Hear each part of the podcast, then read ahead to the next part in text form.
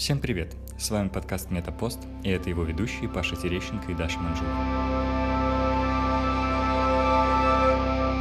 Этот выпуск не совсем обычный, потому что это пилотный выпуск нашего второго сезона, который мы записывали довольно долго.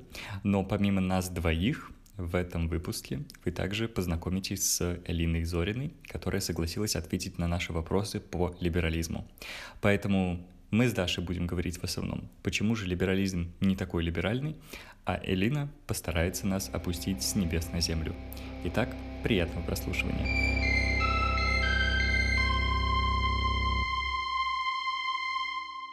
Но прежде чем мы сможем разобраться в вопросе, почему либерализм не либерален, нам нужно вообще разобраться, а что такое либерализм, какие люди его придумывали и зачем, какую проблему они пытались этим решить. Ну и в конце, конечно, нужно разобраться, почему это идеология. Но все по порядку.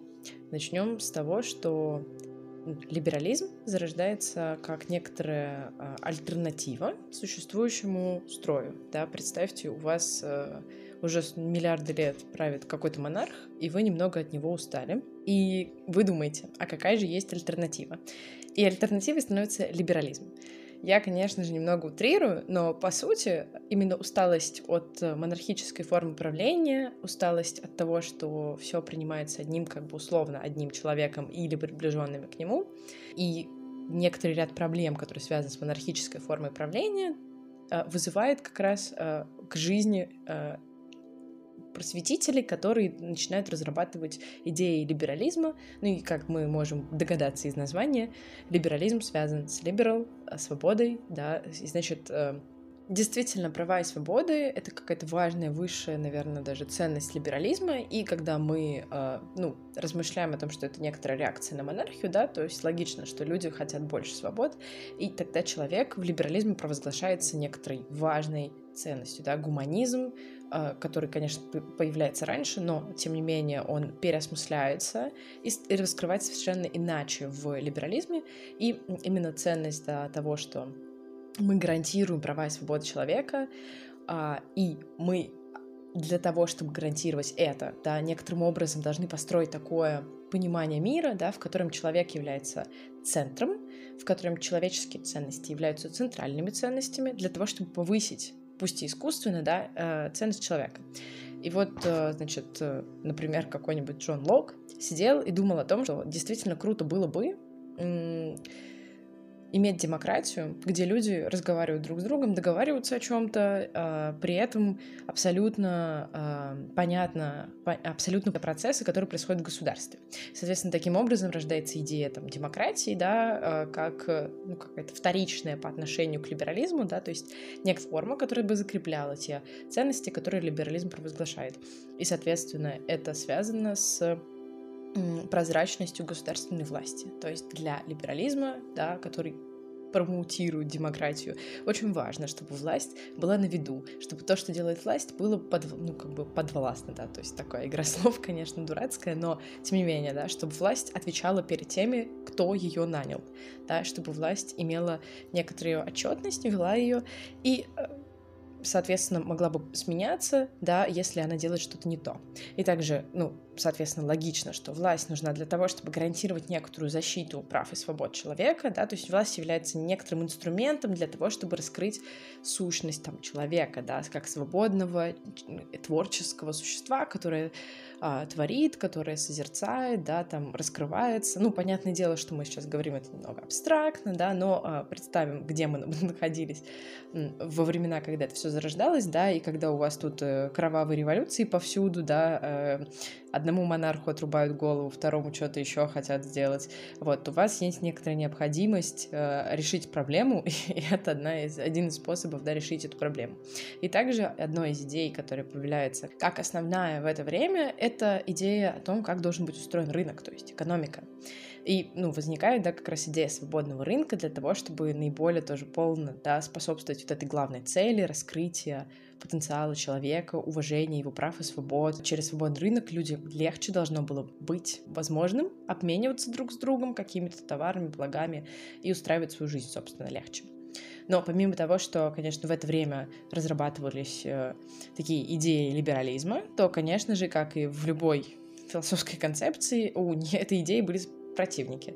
А, были сторонники, да, вот как я упоминала Лока, но также, например, Гоббс выступал как оппозиция этой идеи, и он, наоборот, своим там текстом Левиафаном рассказывал о том, как на самом деле нам всем нужна монархия, и как на самом деле не хватает жесткой руки. И мне кажется, что вот это противопоставление между там, Локом и Гоббсом хорошо помогает понять вообще основ, основную идею либерализма, то есть как бы раз они существуют на контрасте, да, то в некотором смысле, э, если, если там монархия выступает за это, то ценности либерализма, ну, как бы в каком-то смысле противоположны, то есть потому что они выступали как э, контр мера по отношению к монархии. И поэтому, когда вы пытаетесь примерить и представить, что вообще такое либерализм, то в целом, если как бы говорить об историческом либерализме, то можно отталкиваться от монархии и примерять, да, что потенциально будет ею противоположным.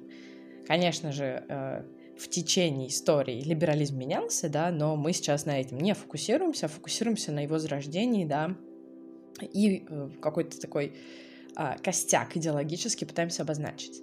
И еще одну важную идею, которую тоже стоит вести, которая, конечно же, также важна нам и в настоящее время, да, и в которой есть очень много политических сейчас эм, перипетий, да, политических интересов завязанных, это идея человека и природы. Да, и эту идею скорее, конечно же, стоит да, отдать должное, разрабатывал Руссо, и он очень много говорил как раз о том, что да, человек и природа противопоставлены друг другу. Но тем не менее, да, Руссо, например, почему его часто не называют как бы просветителем, потому что он как раз противостоял идее прогресса в том смысле, что он считал, что человеку нужно вернуться в лоно природы, не в смысле стать обезьяной снова, да, и наслаждаться бананами, но э, тем не менее, да, человек должен некоторый контакт найти с природой. И в этом смысле Руссо, он как бы более либерален, чем многие э, представители либерализма того времени да, потому что для либерализма очень важна идея противопоставления человека и природы. Человек — городская среда, да, через запятую мы можем это все писать.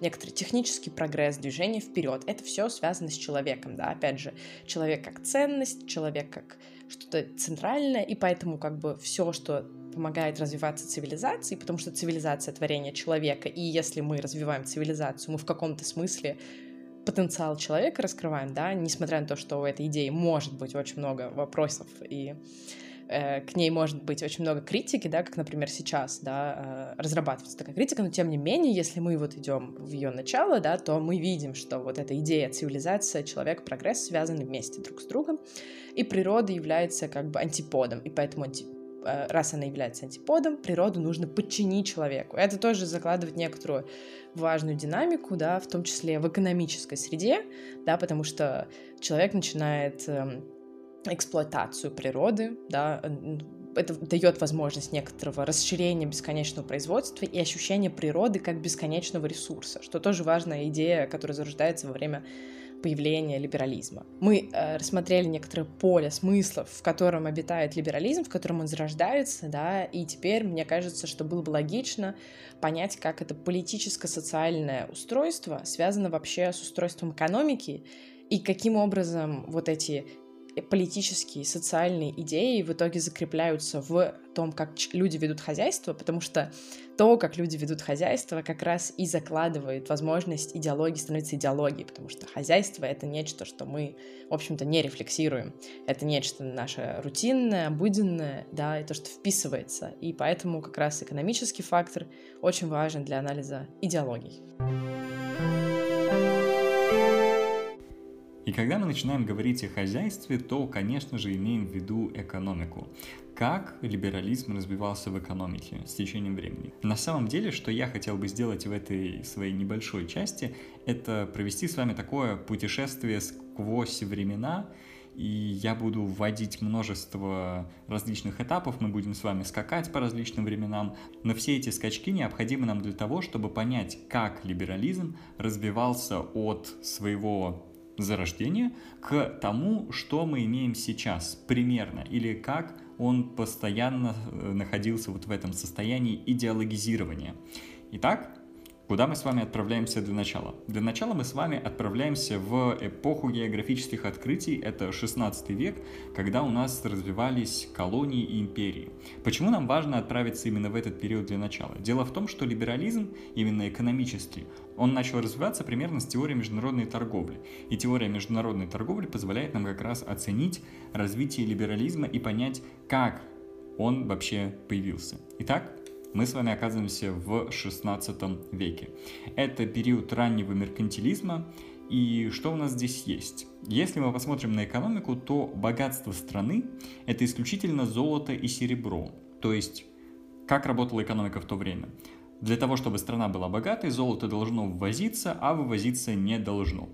И, соответственно, нужно продавать что-то, и не вывозить золото и серебро. То есть мы должны что-то производить внутри страны, экспортировать это потом в наши колонии, ввозить из колоний золото и серебро, но не вывозить его обратно. Э, желательно вообще запретить э, вывоз золота и серебра к чертовой матери, чтобы никто даже думать об этом не смог. И у нас получается прекрасный торговый профицит, наша страна процветает. К чему нам было вообще все это такое небольшое временное путешествие по меркантилизму? Дело в том, что как раз история меркантилизма показывает историю заблуждений, которые существовали в экономике на протяжении всего этого времени. А ключевое заблуждение здесь было отождествление богатства страны с, внимание, золотом и серебром. То есть на протяжении вот этого всего времени богатство страны, по сути, было эквивалентно наличию или отсутствию этих двух металлов. В современной экономике все работает не совсем так, и если вы посмотрите на современные страны, то наличие золота и серебра не является богатством. Золота может быть много, но страна будет бедной. Значит, что-то здесь другое. И появляется вот на этом фоне свободная торговля, так называемое фритрейдерство. И основоположником свободной торговли является в теоретическом плане наш любимый и уже знакомый человек Адам Смит. Какова же была идея Адама Смита, который, собственно, пропагандировал свободную торговлю. Свободная торговля вообще, она знаменовала вот такой переход от идеи протекционизма к вот как раз тому, что мы сейчас с вами понимаем под свободной торговлей. Э, наш друг Адам Смит сказал, что каждая страна имеет абсолютные преимущества в производстве конкретного вида товаров. Звучит очень сложно, но давайте по-человечески. То есть он задался вопросом, зачем производить с большими издержками что-то, что можно легко купить за рубежом. То есть, грубо говоря, мы с вами, например, живем э, в какой-нибудь пустынной стране, и для того, чтобы нам с вами вырастить зерно, нам нужно проделать гигантскую работу, потому что нам нужно построить ирригационные системы, которые бы там орошали поля и постоянно бороться с засухой и так далее и тому подобное, в то время как в какой-нибудь соседней стране, ну, не буквально соседней, да, но как бы географически близкой к нам. У них есть там спокойные районы, да, где они спокойно могут выращивать рис, например, которые естественным путем орошаются, и вообще у них там растет все, что захочешь так давайте просто у них покупать, потому что у них э, этот рис э, или что там они будут выращивать будет стоить в разы дешевле и в разы больше, а мы с вами потратим кучу усилий на то, чтобы построить все эти сложные ирригационные системы, и не факт то, что у нас еще будет все хорошо, нам нужно будет их постоянно поддерживать и так далее и тому подобное. В общем, это была очень здравая и прекрасная идея Адама Смита. Она шатала протекционизм в том плане, что протекционизм говорил, что всегда нужно производить э, много, чтобы продавать и ввозить абсолютно мало. То есть ввозить нужно всегда меньше, и нужно быть с этим аккуратным. Адам Смит сказал ничего подобного, все не так. И получается, что абсолютные преимущества — это то, что каждая страна может производить в большей степени. То есть мы с вами уже поговорили про наших гипотетических соседей, да, которые производят э, зерно, ну, не знаю, там какие-нибудь рис выращивают или что-нибудь такое. В общем, еду могут легко э, продавать и делать. А мы, допустим, с вами живем в пустыне, но при этом у нас есть нефть, и мы можем прекрасно производить эту нефть, а наши соседи, они будут там свою эту жалкую нефть выкачивать непонятно как, непонятно сколько, и это будет жутко дорого. Так зачем нам вообще париться, если они смогут купить эту нефть у нас, потому что нам гораздо проще, а мы у них купим еду, потому что это тоже, опять-таки, гораздо проще. И получается, что, по идее Адама Смита, каждая страна должна производить то, что она производит с меньшими издержками, то есть другие. И вот это как раз и есть абсолютное преимущество. То есть вот это вот все, что я вам сейчас объяснил, это такая небольшая теоретическая подводка, которая и говорит как раз о свободной торговле и о экономической свободе. Потому что когда мы начинаем торговать, то либерализм как раз обретает полную силу, да, мы свободны в нашей торговле, мы ничем не ограничены, и вот эта вот вся теоретическая база, конечно же, вам не всю теорию международной торговли рассказал, там еще куча всего интересного, но суть в том, что э, международная торговля и глобализация, она подается как что-то позитивное, как что-то, что улучшает уровень э, жизни во всех странах. Звучит очень здорово, да, согласитесь, э, вы торгуете со всеми, все живут хорошо, все здорово, но как-то если вы посмотрите на наш мир, то получается, что э, не все далеко живут хорошо, не все выигрывают от этой свободной торговли. Свободная торговля остается свободной ровно до тех пор, пока какой-то одной стране который является, допустим, оплотом этой свободной торговли, эта свободная торговля действительно выигрышна. То есть, если мы посмотрим на Адама Смита и вот все последующие э, модификации его идей, то где они зародились? Они зародились-то в Великобритании. Почему они там зародились? Да потому что Великобритания доминировала, в принципе, на мировом рынке, и это была страна, которая обладала ресурсами для того, чтобы развивать международную торговлю. И, естественно, гораздо проще втянуть всех в международную торговлю, когда только у тебя, по сути, есть ресурсы для того, чтобы собирать все сливки с этого процесса, и ты всем говоришь, что, ну, все здорово, да, международная торговля торговля это круто, смотрите, у нас есть сравнительные преимущества, а еще у нас есть и абсолютные преимущества, так давайте торговать, всем лучше. Э, преимущества на самом деле здесь есть только у одной страны, которая обладает ресурсами. И как только ресурсы э, исчезают, то свободная торговля оказывается уже не такой интересной темой для больших держав. И, например, мог, можете вспомнить да, недавние события, когда США начали вот эту вот торговую войну с Китаем, хотя до этого, казалось бы, США главные сторонники, приверженцы свободной торговли. Но как только свободная торговля начинает угрожать гегемонии, то свободная торговля уже становится не такой интересной опцией для больших стран. Как же мы можем подвести к итогу э, вот эту вот экономическую повестку либерализма? То есть либерализм на самом деле, он в экономике имеет довольно шаткую позицию.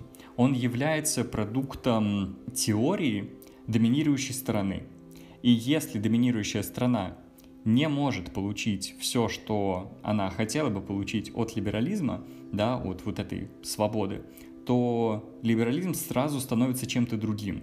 То есть у нас всегда в либерализме, в экономике появляются какие-то «но». Если вы спросите США, э, ну, понятное дело, что мы не можем, да, встретить страну и спросить ее, это совокупность многих людей, которые принимают решения в ней, но если бы мы могли встретить страну США, дядюшка Сэм, почему вот теперь вы отказались от свободной торговли, начали ограничивать ее, то скажут, нет, мы все еще приверженцы свободной торговли, просто теперь дело касается нашего суверенитета, дело касается мировой стабильности, и прикрываясь различными другими морально-этическими ценностями, экономика либерализма постепенно отступает. Таким образом, либерализм в экономике – это то, что мы называем либерализмом в экономике. Да, Паша уже начал, в общем, вскрывать пласт идеологии, да, как и в любой идеологии, самое важное в ней — это всегда то, что идеология — это некоторый взгляд, который эм, становится всеобщим, но при этом выгоден определенной группе людей, которая имеет в этом какой-то свой интерес, политический, экономический, неважно. То есть, в, ну, как правило, в комплекс интересов. Определенной, да, э, очень конкретной группе людей в Великобритании было удобно придумать такую систему, от которой бы они выигрывали, соответственно, они ее некоторым образом навязали, и тогда внутри нее, да, вот внутри этой системы все стали думать о том, что все выигрывают от свободной торговли, тогда как, ну там, возможно, вы что-то и выигрываете от нее, но главные люди, которые от нее выигрывают, это те, кто находится на верхушке этой пирамиды, и как только они перестанут выигрывать, они придумывают новую.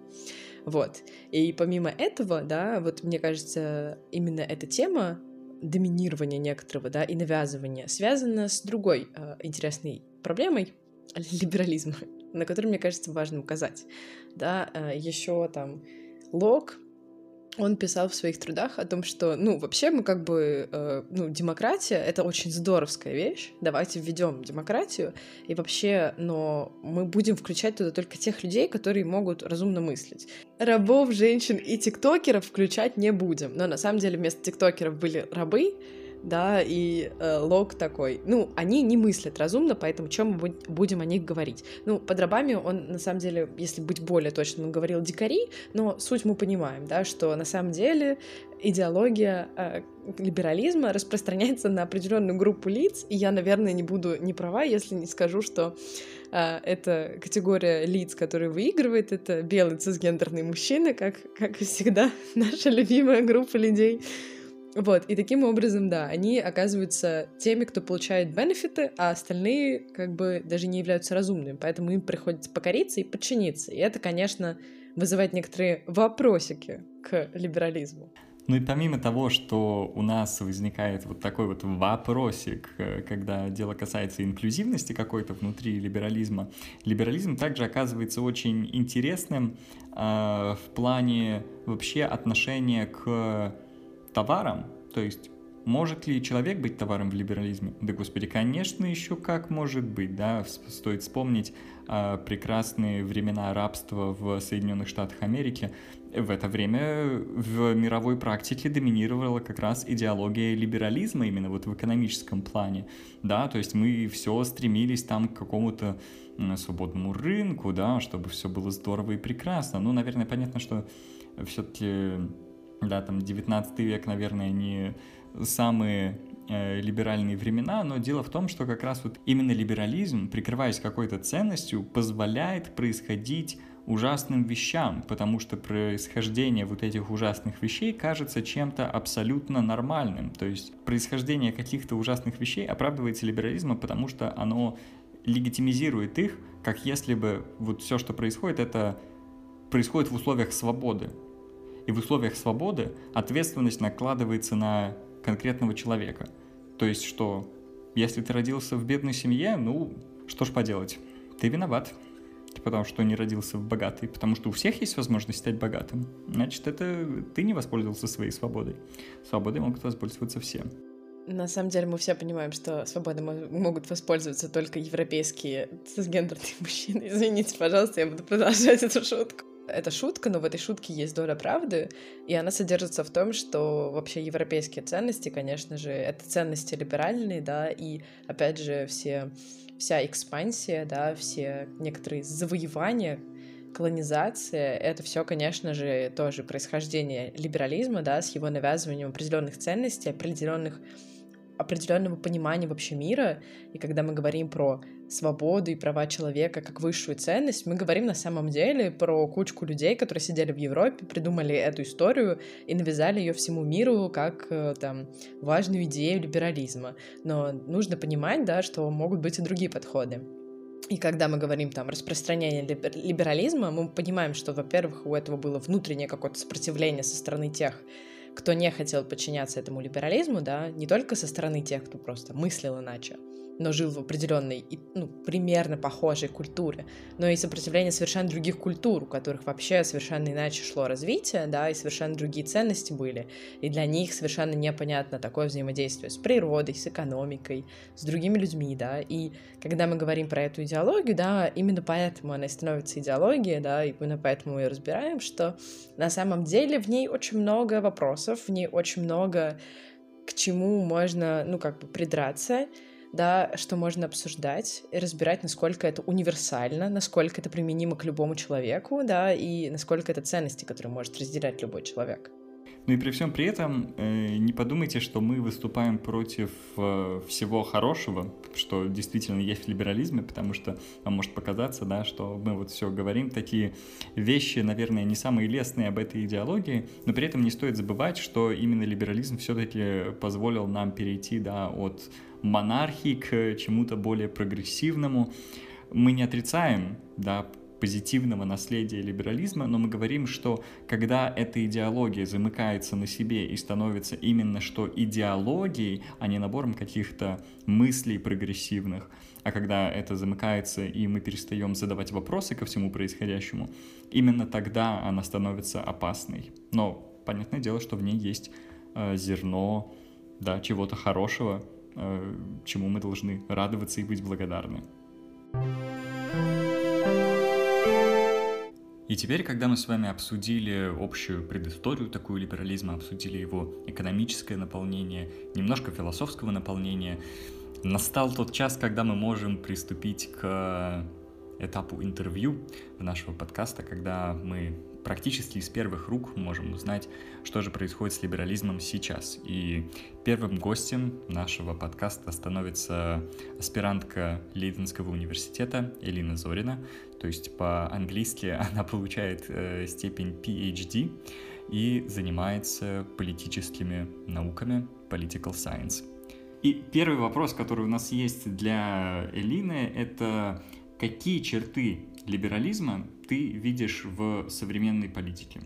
Мое исследование находится на стыке legislative politics и uh, electoral politics, uh, и поэтому я не являюсь экспертом в данном случае по идеологиям и по либерализму. К сожалению, я боюсь, что, возможно, я не смогу ответить на все ваши вопросы и прямо раскритиковать либерализм или высветить его самые такие прям проблематичные аспекты. Э, скорее, эта задача была бы для теоретиков, политических философов, вот. Но я постараюсь сделать э, максимум, что в моих силах. Вот. Но это важно понимать, потому что все-таки есть люди, которые читают э, современных теоретиков либерализма, и они, конечно, могут э, в меня тапком кинуть, если что, поэтому вот. Но, отвечая на твой вопрос, я, наверное, буду рассматривать политических партий и их программы, и непосредственно э, политические стратегии, э, с которыми эти партии участвуют в выборах, потому что именно политические партии представляют основу современной репрезентативной демократии, и, наверное, прослеживать э, классический либерализм проще всего именно в том, как он воплощается в манифестах партий. И поскольку политических систем в мире довольно много, партий того больше, то я решила посмотреть на одну из стран, которые я изучаю в рамках моей докторской диссертации.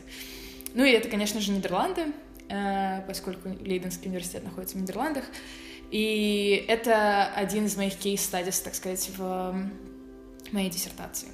Эм, Нидерланды имеют довольно фрагментированную партийную систему, и поэтому я хочу выделить две основные, как говорится, традиционные политические партии, либеральные партии, которые обладают весом в парламенте и которые, в общем, участвовали, либо участвуют до сих пор в том правительстве, которое до сих пор еще не сформировано, но э, которые в конечном итоге, скорее всего, будут э, играть очень важную роль. Вот.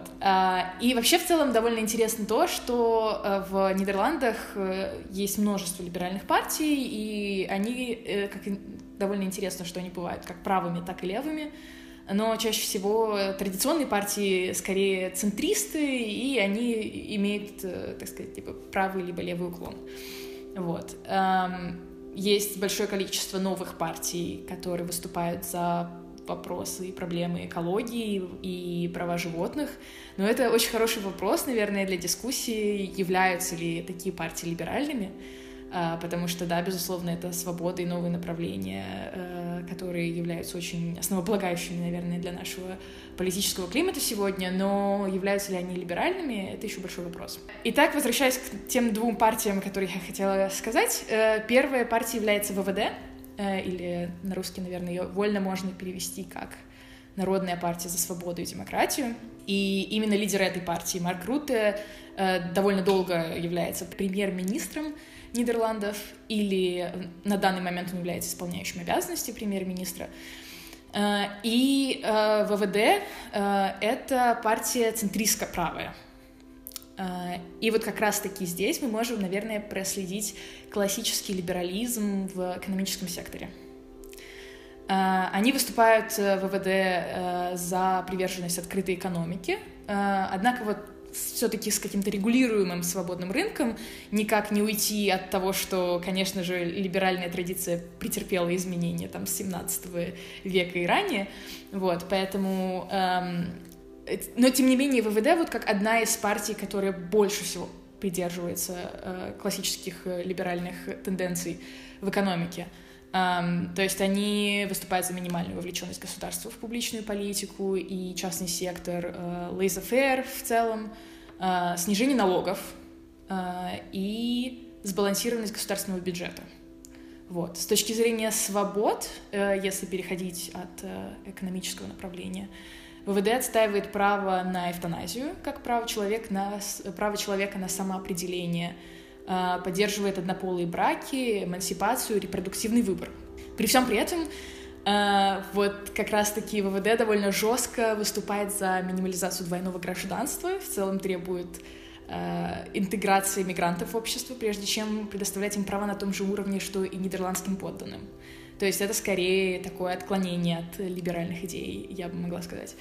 Вот. Uh, и, например, социальное обеспечение должно быть полностью открыто только для, для голландских граждан, а мигранты должны интегрироваться, чтобы стать гражданами. Вот. Эм, наверное, э, важный еще момент э, и заключается в том, что ВВД считает, что принцип недискриминации он должен иметь большее значение, чем э, свобода вероисповедания.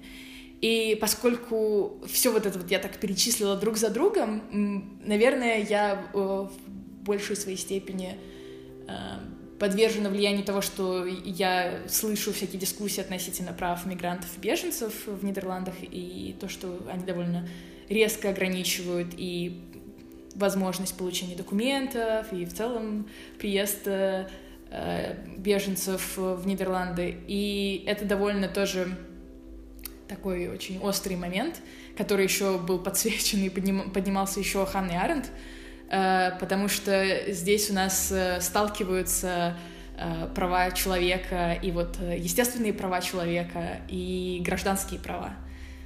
И либерализм не до конца, наверное, нашел ответ на этот вопрос, потому что мы видим, что эм, гражданские права не зависят от гражданства, и для лиц без гражданства, в общем, они должны во многом как-то зависеть от тех стран и суверенитета тех государств, в которых они оказываются, и тогда их естественные права отнюдь не обладают приоритетом.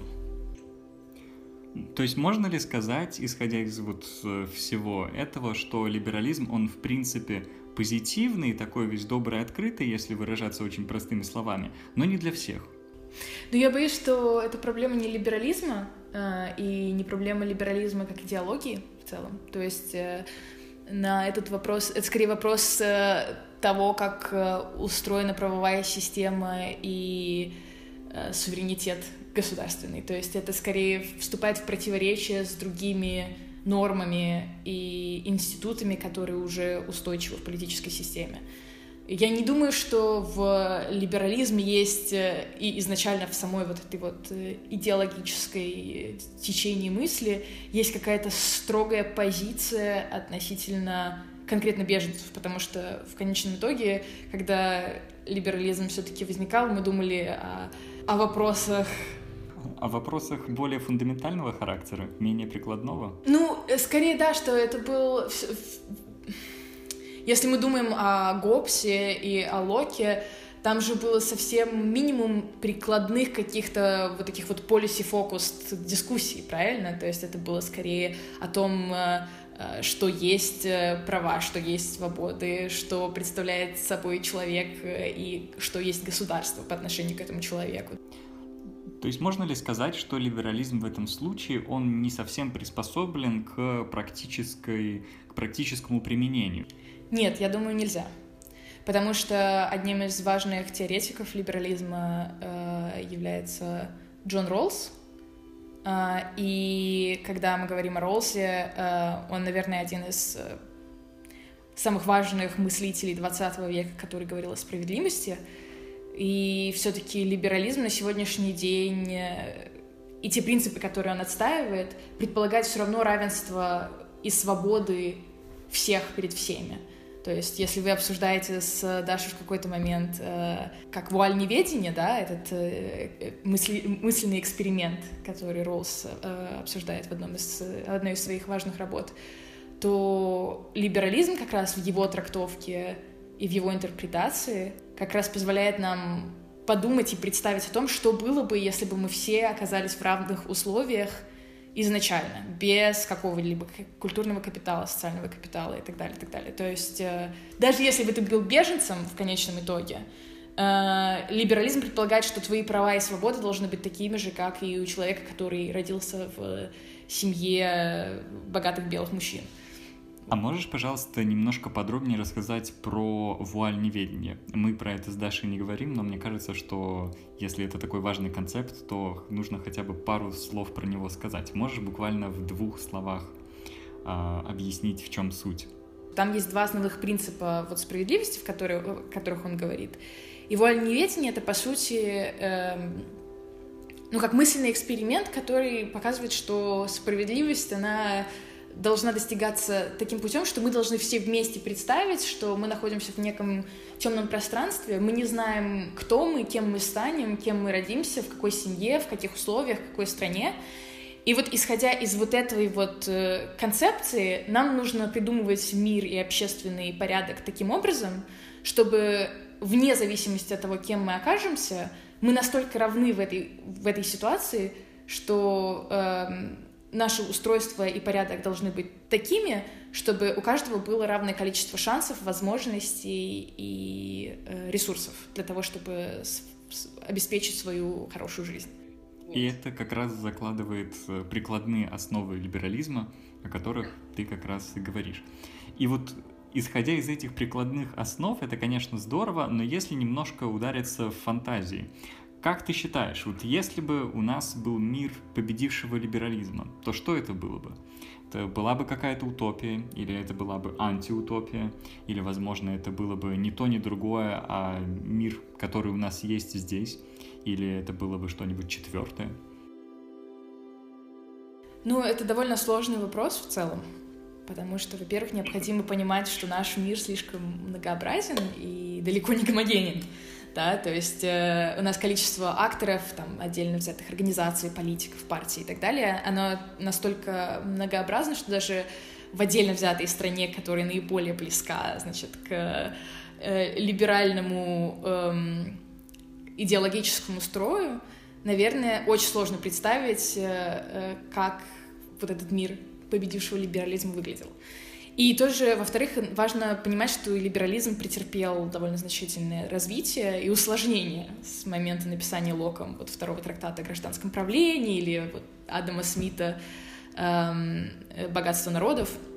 И если я позволю себе еще такое отступление перед тем, как я начну фантазировать на эту тему, э, мне кажется, что большая заслуга либерализма кроется в том, что он очень адаптивен к новым взглядам, идеям и проблемам своего времени. И в то же время он продолжает отстаивать одновременно принципы свободы и равенства как справедливые, эм, в отличие от либертарианства, например, где фокус исключительно на свободе, или эгалитаризма, где фокус исключительно на равенстве.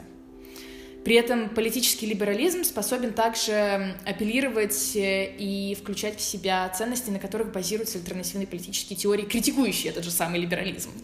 Вот. И, по сути, он работает как парадигма, в которой, ну да, дается предпочтение или приоритет отдельным ценностям над другими, но ни одна из этих ценностей не исключается, то есть все они представлены. Нужно также понимать, каких лично взглядов придерживаемся мы непосредственно, чему мы симпатизируем, какому из этих течений.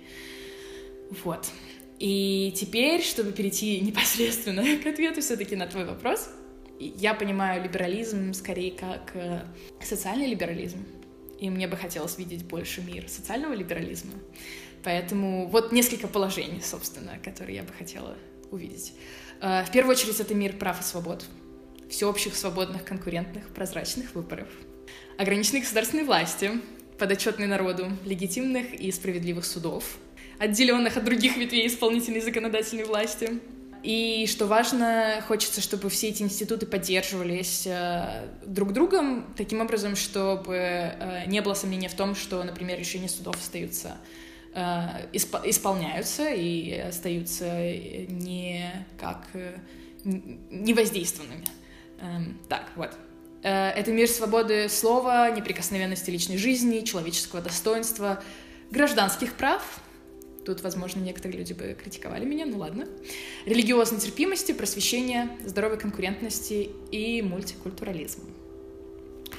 Вот. Далее. А, цели достигаются посредством экономических и правовых рычагов. Военные силы уходят на второй план. Мы отказываемся все больше и больше от ядерного оружия, выступаем за разоружение, уделяем все больше и больше внимания вопросам экологии, защиты различных меньшинств, сексуальных и репродуктивных свобод. Военные конфликты, вызванные анархией и несовпадением интересов, они, конечно, неизбежны, но они существенно ограничены в рамках системы, опять же, благодаря распространению норм либеральной демократии. А, с точки зрения классического либерализма, в экономике нам стоило бы ожидать э, глобализованный саморегулирующийся рынок с минимальным вмешательством государства, но, опять же, поскольку я больше склоняюсь к идеям социального либерализма, то я бы хотела видеть мир, в котором большинство людей или утопические все люди социально защищены, государства оказывают разумное влияние на безработицу или инфляцию в зависимости от вызовов времени, а, стимулируют рынок, поддерживают классные стартапы и компании, которые занимаются, в общем, нашими ключевыми вопросами, а, начиная от климатических, образовательных, заканчивая культурными и прочими. А, при этом не наблюдается сильного разрыва между богатыми и бедными, и при этом при том, что мы продолжаем охранять частную собственность. То есть э, мне кажется, что идея прогрессивного налога, несмотря на то, что она находится в э, так сказать, в противоречии с классическим либерализмом, она э, довольно эффективна и позволяет перераспределять средства таким образом, что существует минимальная заработная плата, что мы позволяем людям прожить достойную жизнь вне зависимости от их сектора трудоустройства. Система государственных бенефитов доступна широкому слою общества и не является чем-то маргинализованным, то есть люди не освобождаются от какой-то негативной коннотации, когда говорится о том, что они получают какие-то социальные, э, социальную поддержку. Природные ресурсы добываются, реализуются таким образом, что национальное достояние в действительности является национальным доходы компаний, занимающихся добычей и разработкой природных ресурсов, количество уплаченных э, доходов с этих, э, количество уплаченных налогов с этих доходов э, являются также прозрачными, как и э, сведения о том, куда эти налоги действительно были э, инвестированы государством. Эм, вот, да, мир победившего либерализма в таком случае это как бы мир максимального равенства, наверное, достигнутый менее болезненным способом, нежели э, мир победившего коммунизма или социализма. Ну, это, наверное, мое личное мнение на этот счет. Э, ну, тут еще очень много всего, что мне бы хотелось сказать. То есть, э, при всем при этом, как бы я думаю, что конкуренция и плюрализм компаний, организаций все равно составляет большую часть экономического процесса по сравнению с государственными предприятиями. Эм, как следствие, в этом мире все равно случаются бизнес-провалы, неудачи и экономические кризисы. Э, к сожалению, мы от них не будем застрахованы, но они не оборачиваются катастрофой. Вот. И последние, наверное, два пункта. Это по поводу образования и здравоохранения. Очень страшно об этом говорить, э, будучи воспитанным человеком в России, но в большей части своей в мире победившего либерализма образование и здравоохранение будут приватизированы. Я понимаю, что это звучит немного нереально или пугающе, э, и особенно для тех, кто представляет себе американскую систему как одну из самых радикальных э, воплощений такой политики. Но, в общем, благодаря существующей конкуренции социальной поддержки государства, о которой я говорила выше, как бы, да, э, и о том, что это все-таки социальный либерализм, то все это реально не несет, существующий, не несет на себе существенные материальные нагрузки, и при этом э, позволяет как учителям, так и врачам получать хорошую заработную плату, а гражданам получать качественное обслуживание, если я могу так выразиться небольшой такой блиц-вопрос, скажем так. Будет ли место капитализму в мире победившего либерализма? Наверное, какая-то здоровая доля капитализма, наверное, даже должна идти рука об руку с либерализмом, но это не значит, что она должна преобладать в какой-то момент. Это не является неотъемлемой частью этой идеологии, мне так кажется. Спасибо тебе большое, что согласилась стать нашим первым гостем и дала такой подробный обзор э, либерализма и вообще картине мира в целом, какой ее видишь именно ты. Мне кажется, что это было очень интересно. Надеюсь, что ты тоже получила удовольствие от того, что поделилась с нами и со всеми нашими слушателями своими идеями. Поэтому спасибо тебе еще раз большое. Напомню, что как в радио, с нами была Элина Зорина, аспирантка Лейденского университета. И что мы можем сказать? Элина, мы с Дашей желаем тебе успешно защитить свою кандидатскую. И построить мир победившего либерализма. За Дашу не могу сказать, что она согласится жить в нем. Возможно, она будет строить альтернативную систему параллельно. Но за себя я, я бы согласился пожить в этом мире. Спасибо тебе большое. Пожалуйста, спасибо тебе. Итак, после всего нашего обсуждения либерализма, что мы можем сказать в заключении нашего первого выпуска второго сезона? Во-первых, спасибо, что дослушали до этого момента. Мы знаем, что мы откладывали довольно долго процесс монтирования. У нас были еще дополнительные проблемы, с которыми мы столкнулись во время подготовки этого выпуска, но мы рады, что мы прошли через все это, и мы готовы показать вам этот выпуск. Что касается самого либерализма, он неоднозначен. Как и все, что мы разбираем в нашем подкасте, нет единого заключения. Либерализм это хорошо или либерализм это плохо. Единственное, что мы хотим вам сказать, это всегда смотрите в корень идеологии. Старайтесь снять идеологизированность, которая присутствует в любой идеологии, потому что они так устроены. Смотрите в корень и оставайтесь критически мыслящими людьми. Ну а с вами был Метапост. До новых встреч!